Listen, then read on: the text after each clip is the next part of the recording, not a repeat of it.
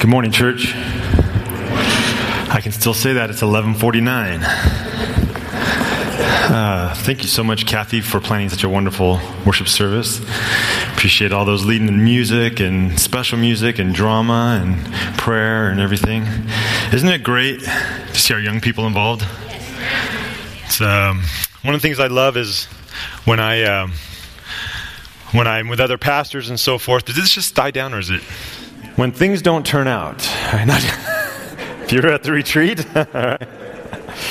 uh, um, yes, when I when I'm with other some of my colleagues, they're like, "We hear your your church is like a real family church." I go, "It is." You know, we have young, middle, old, all of that, and we're all together. And uh, I'm a blessed pastor. Um, blessed to celebrate mothers this weekend. And uh, we have an insert in your bulletin, uh, kind of a lavender color. And I just want to take the time to read it. Um, we understand that the journey of motherhood is expressed in all kinds of different ways and seasons. And um, just want to read this in honor of all of the mothers. A message on Mother's Day. To those who gave birth this year to their first child, we celebrate with you. To those who lost a child this year, we mourn with you. To those who are in the trenches with little ones every day and wear the badge of food stains, we appreciate you. To those who experience loss through miscarriage, failed adoptions, or running away, we mourn with you.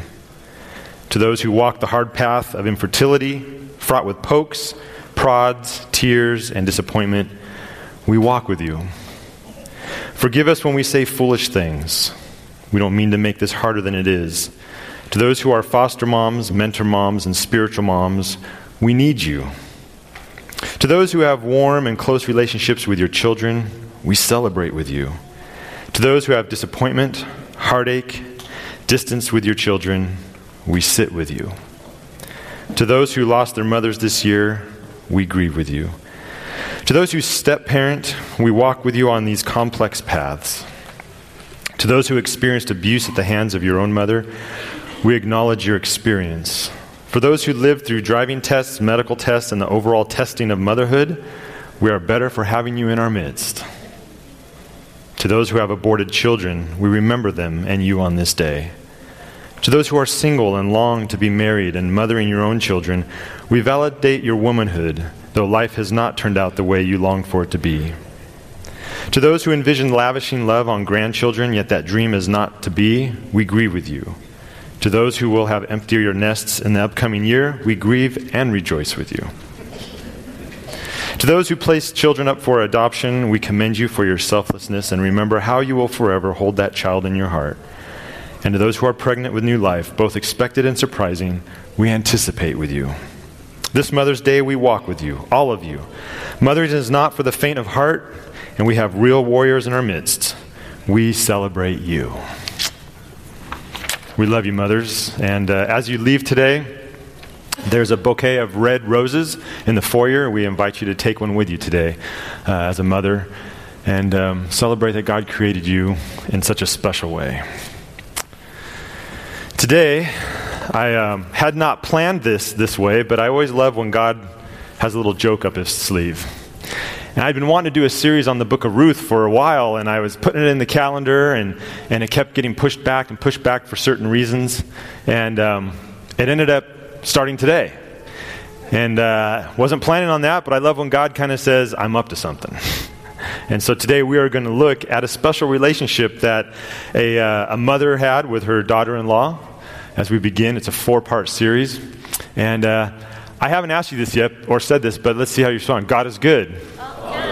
And all the time? Now, see, I have to do that because some of you get nervous when I don't say that yet. You know, is he going to say it? Is he going to say it? Um, but I bring this up especially today because today we're going to begin a journey in the book of Ruth dealing with the providence of God and living in the providence of God. And so I really want you to wrestle with that a little bit. How do you really feel about, about that? Is God good all the time? There may be some days you think maybe not so much depending on what your life experiences on that given day. But that's where the faith comes in, too, isn't it? In spite of my circumstances, God is good, and I know He's up to something. Not necessarily something that, that I can conceive of in my own mind and my own plans and in my own life schemes and strategies. But God is up to something because God is good all the time. We're going to begin this journey living in the providence of God, studying the book of Ruth. There'll be four parts. We'll take one chapter at a time since there's only four chapters in the book of Ruth.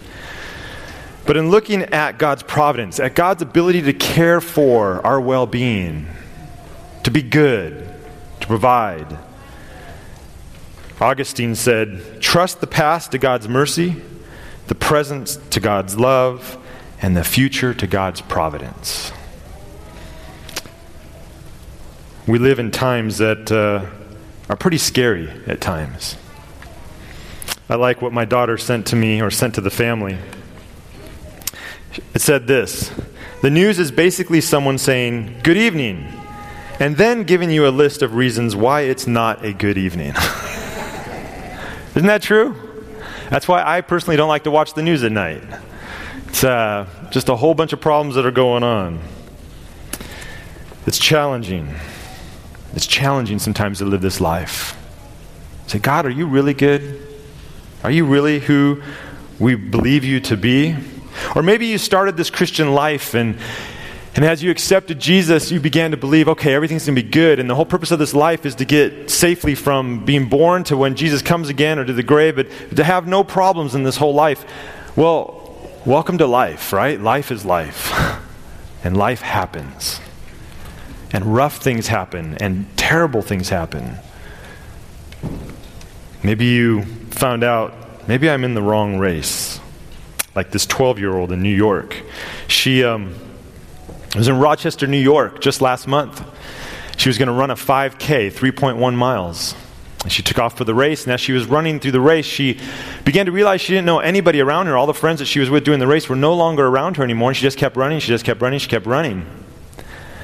Uh, the Times said her mother became worried when her daughter wasn't among the finishers of the 5K. But they were reunited when Rodriguez finished the half marathon. she had taken off all plans to do the 5K, 3.1 miles, and man, that I've, I've run three miles and thought they were never going to end, but she was running and realizing this is never going to end, and finished 13.1 miles. Wow, 12 year old. Maybe some of you are here today because you entered this race with Jesus and you were expecting the 5K, but you found yourself in the half marathon. You're like, is this going to end? Is this part of the season of life ever going to get better? That's why the Bible encourages us to persevere, encourages us to have endurance, and to run the race in the grace of God. I like the words of Abraham Lincoln when he said, I have been driven many times upon my knees by the overwhelming conviction that I had nowhere else to go my own wisdom and that of all about me seemed insufficient for the day. Completely feeling insufficient for the task at hand, for the day that you are living, and falling to our knees, counting fully on the mercy and the providence and the goodness of God. And so we come to the book of Ruth. The book of Ruth, chapter 1, verse 1, gives us our setting It says, In the days when the judges ruled, there was a famine in the land.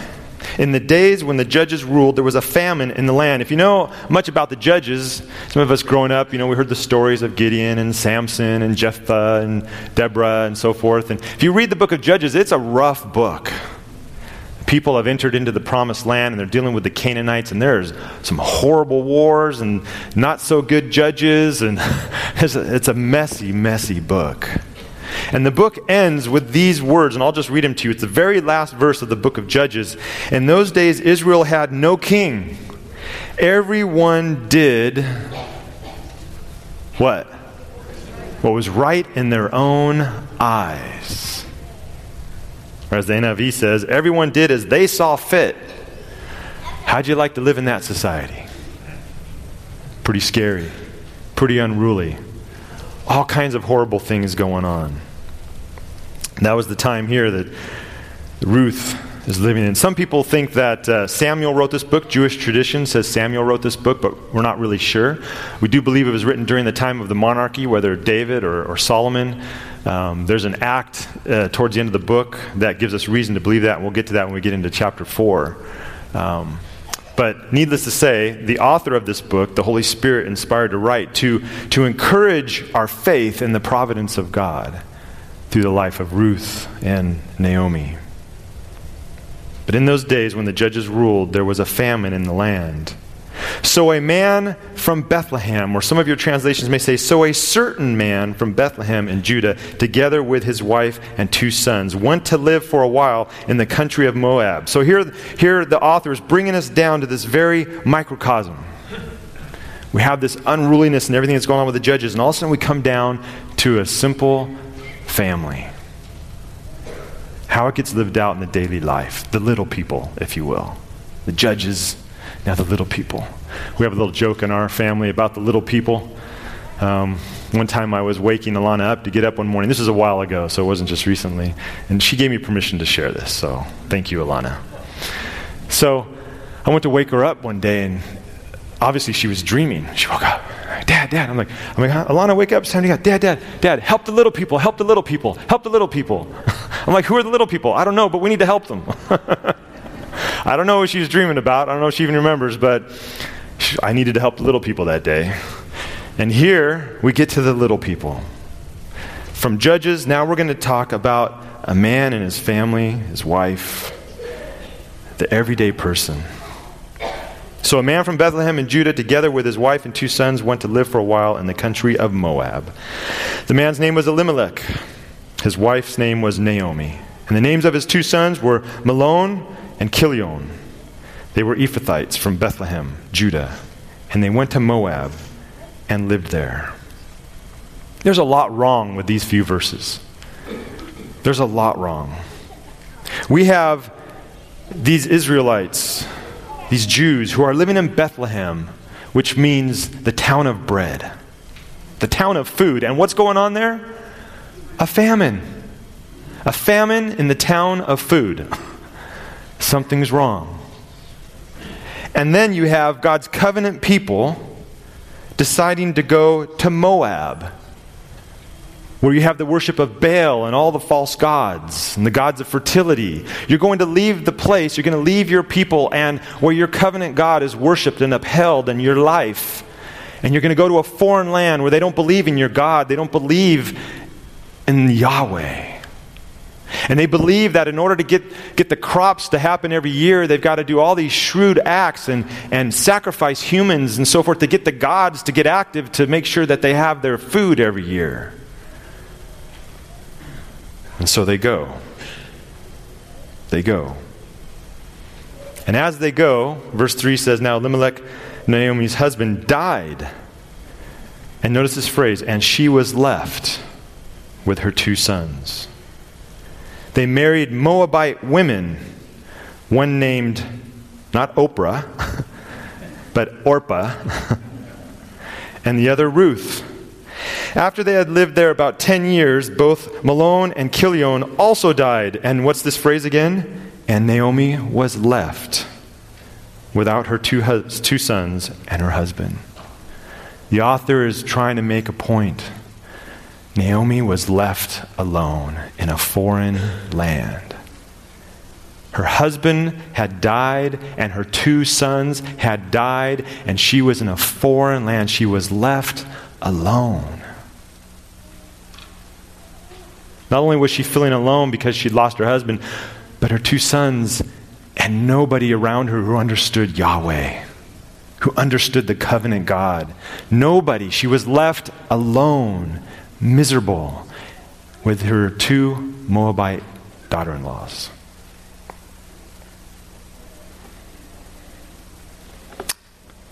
Verse 6 says When Naomi heard in Moab that the Lord had come to the aid of his people by providing food for them, she and her daughter in laws prepared to return home from there with her two daughters in law. She left the place where she had been living and set out on the road that would take them back to the land of Judah.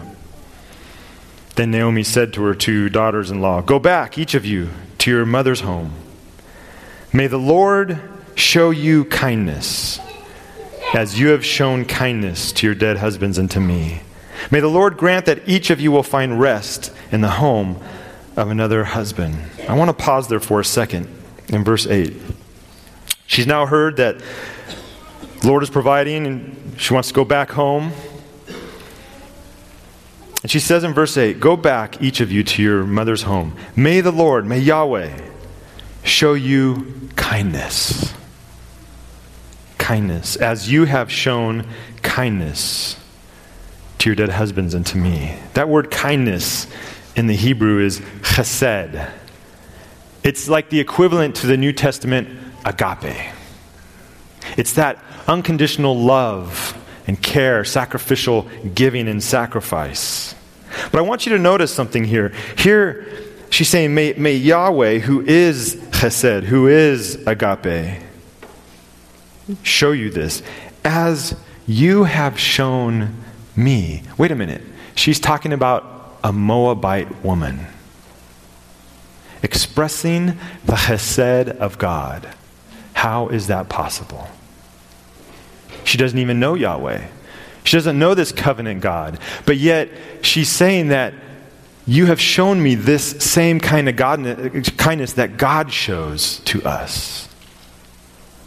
A heathen woman outside of the covenant of God. How is that possible? Second part of verse 9 that she kissed them goodbye and they wept how did they weep? Aloud. It wasn't. They wept aloud. Have you heard anybody weep aloud? Maybe you have wept aloud at times, grieving loss or tragedy. And you wept aloud. And so she's weeping aloud and said to her, We will go back with you to your people. But Naomi said, Return home, my daughters. Why would you come with me? Am I going to have any more sons who could become your husbands? Return home, my daughters. I am too old to have another husband. And even if I thought there was still hope for me, even if I had if, even if I had a husband tonight and then gave birth to sons, would you wait until they grew up? Would you remain unmarried for them? No, my daughters. It is more bitter for me than for you because the Lord's hand has turned against me. At this, look what they did again. They wept aloud again. It was great mourning here, great grief. Then Orpah kissed her mother in law goodbye. I just want to pause for a minute. And I just want to say sometimes if you don't know what to say to somebody when they're grieving, don't say anything. It's important to grieve, it's important to experience losses. And sometimes in our uncomfortableness, we want to make everything better and make everything right. And so, at the deep grieving that somebody is experiencing, we come in and we try to fix it. It invalidates the deep loss that someone is experiencing. And sometimes we just need to be with people in their loss and be that chesed of God, that kindness that comes alongside of to be with them. Because let me tell you, most men would feel uncomfortable in this passage. You want to go into a room with three women weeping aloud? Most men are like, no, I'm not going in there. But, church, one of the things that I want to say, this is kind of a side note of what I wanted to say this morning, is that living in the providence of God will include grieving and loss learning how to live in the providence of God. That knowing that in spite of loss, in spite of great tragedy, we still live in the providence of God because God is always working. The God of Chesed, the God of agape love, is always working, and He will find a way to put things back to right and eventually to make all things new again. And He won't stop until all things are made new again. We just have a hard time living in the transition at times. Because this world there is a lot of evil, we will confess, and a lot of pain and a lot of suffering. But our God, Jesus says, our Father is always at work on the mission that He's doing in all of our circumstances. So just know that There are times when you will need to grieve. There are times when you will need to weep aloud. And that's good and that's healthy, and that needs to happen. That's part of living in the providence of God. But in verse 14, there is a, a transition. At this, they wept aloud again. Then Orpah kissed her mother in law goodbye. And then there's my favorite word in Scripture. But Ruth clung to her. Something happened here. There's a change. See, now if you forgot why I love this word so much, in the Bible, the word but means before that word, here's the situation, here's the circumstances, this is everything that's going on, this is everything that's going wrong. And then after but, there is God is up to this. God is now doing this. God is up to something. So here we see Orpah kissed her mother in law goodbye, but Ruth clinged to her. This Moabite woman was clinging to her and was going to be faithful to her. Look, said Naomi, your sister in law is going back to her people and her gods. Go back with her.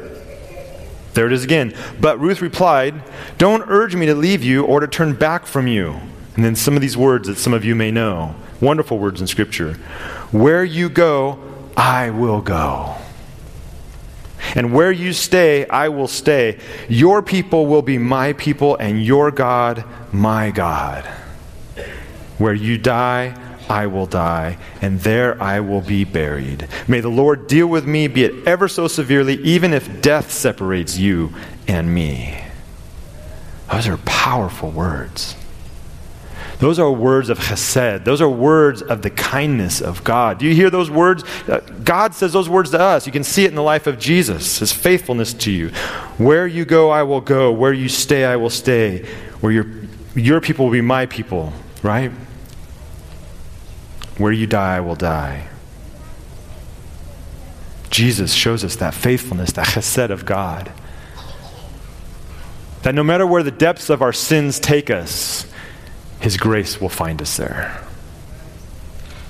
His chesed, His faithfulness, His love, and His kindness will go there and find us. And His faithfulness. In this, these words that Ruth says, where you stay, I will stay. It's interesting because the Hebrew word for stay or lodge that's used is used in a negative sense. It's used in a way in which there's like murmuring and, and un- unhappiness. And so Ruth isn't saying, I'm going to go there and be unhappy. She says, I know that I'm going to go to your, I'm going to go back to where your people are. I'm going to go as a Moabite woman, and I'm going to go, and there's going to be murmurings, and people aren't going to like me because I don't worship your God yet. And they're going to say, You brought this heathen woman into our society, into our town, into our homes. And she goes, Even with all the complaints that are going to happen, I will be faithful. And I will take it. Because I will be faithful to you, Naomi. In verse 18, when Naomi realized that Ruth was determined to go with her, she stopped urging her.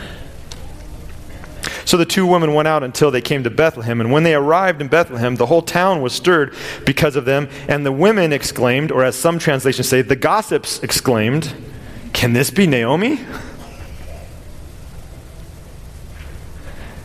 And I would just put in there, And who is that heathen woman with her? And why is she bringing her here? Don't call me Naomi, she told them. Call me Mara. Don't call me pleasant Call me bitter. Because the Almighty has made my life very bitter. I went away full, but the Lord has brought me back empty. Why call me Naomi? The Lord has afflicted me. The Almighty has brought misfortune upon me.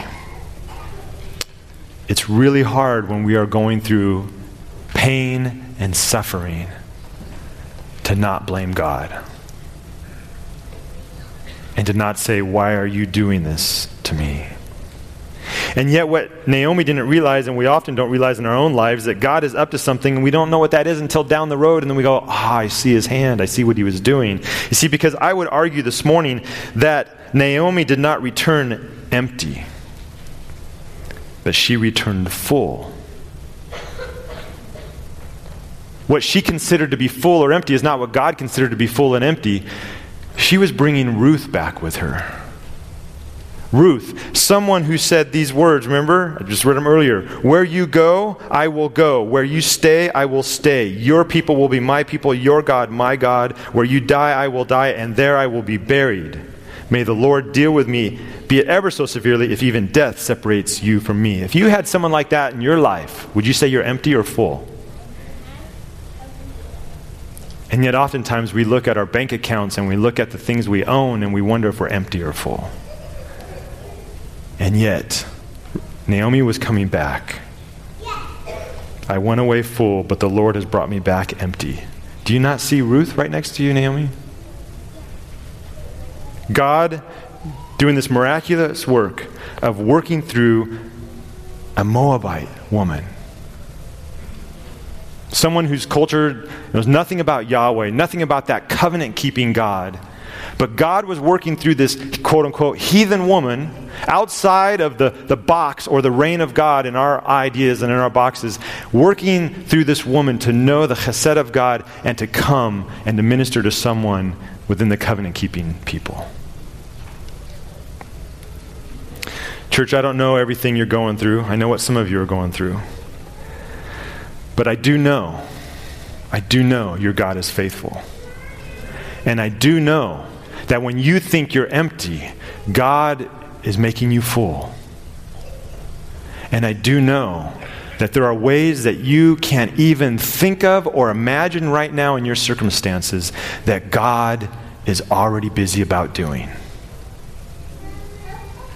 And so when you don't see light at the end of the tunnel, when you don't feel hope and you feel despair, take courage and know that God hasn't stopped working. And He's doing something in your life and the lives of the people around you, and it may even be through your enemies. It may be through people that don't agree with you at all in most of the things that you believe. Because that's what's happening right here.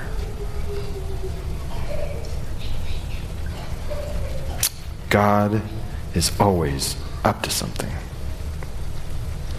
I was blessed by this poem. I wish I could tell you the full name, but it just says Elizabeth at the end. I found it in David Atkinson's book that he wrote on the message of Ruth. It says, The enshrouding blackness engulfs my being, alone, afraid. My mind a whirlpool, ever inwards towards an eternity of intolerable pain. I used to reach out a hand into the black unknown in hope. But my soul was torn from me, and I hoped no more.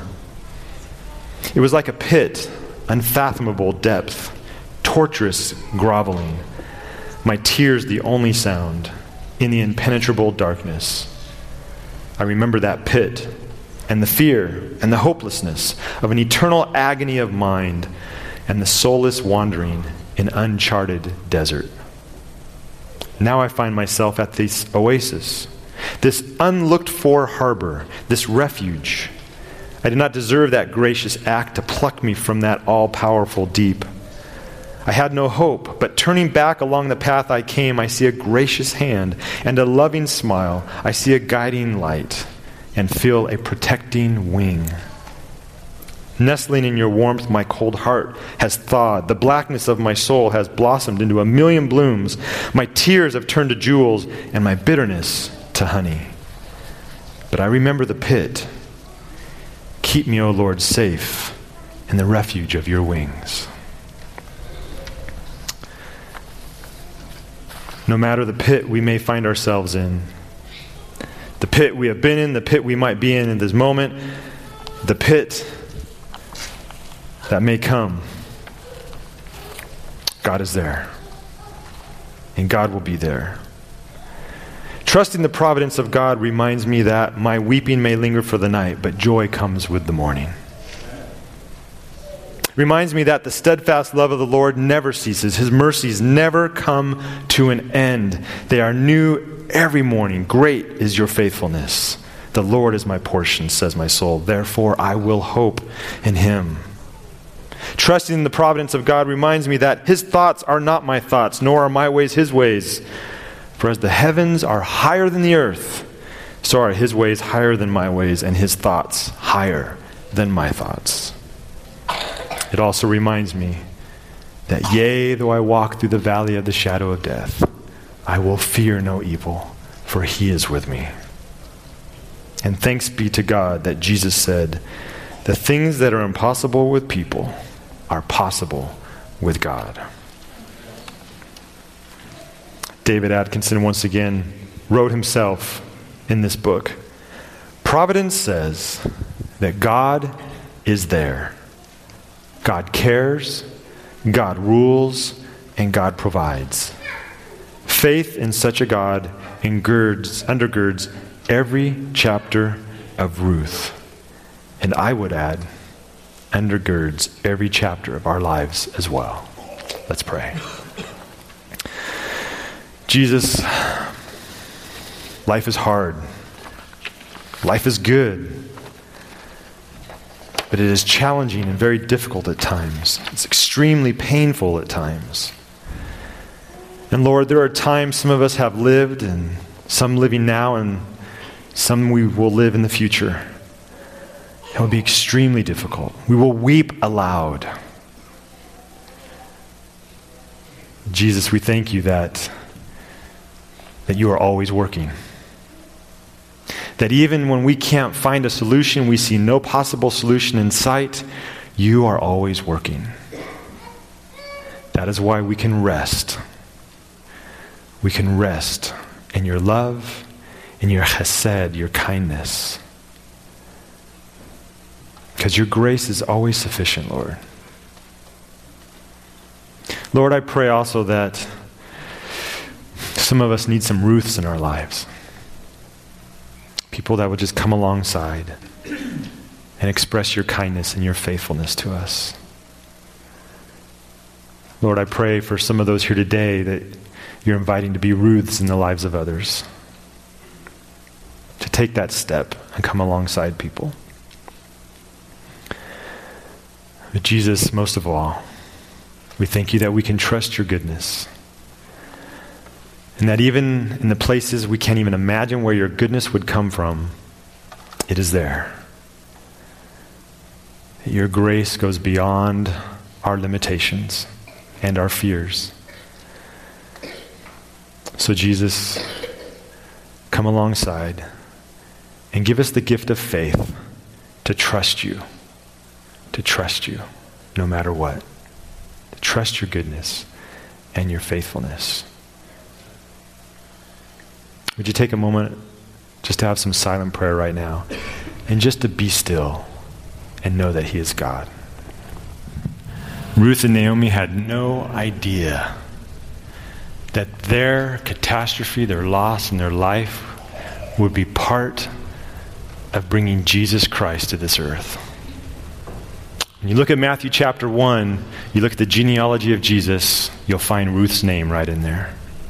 A Moabite woman Know as we leave this week, as you leave this week, your Monday, your Tuesday, your day to day life is not just an end in itself.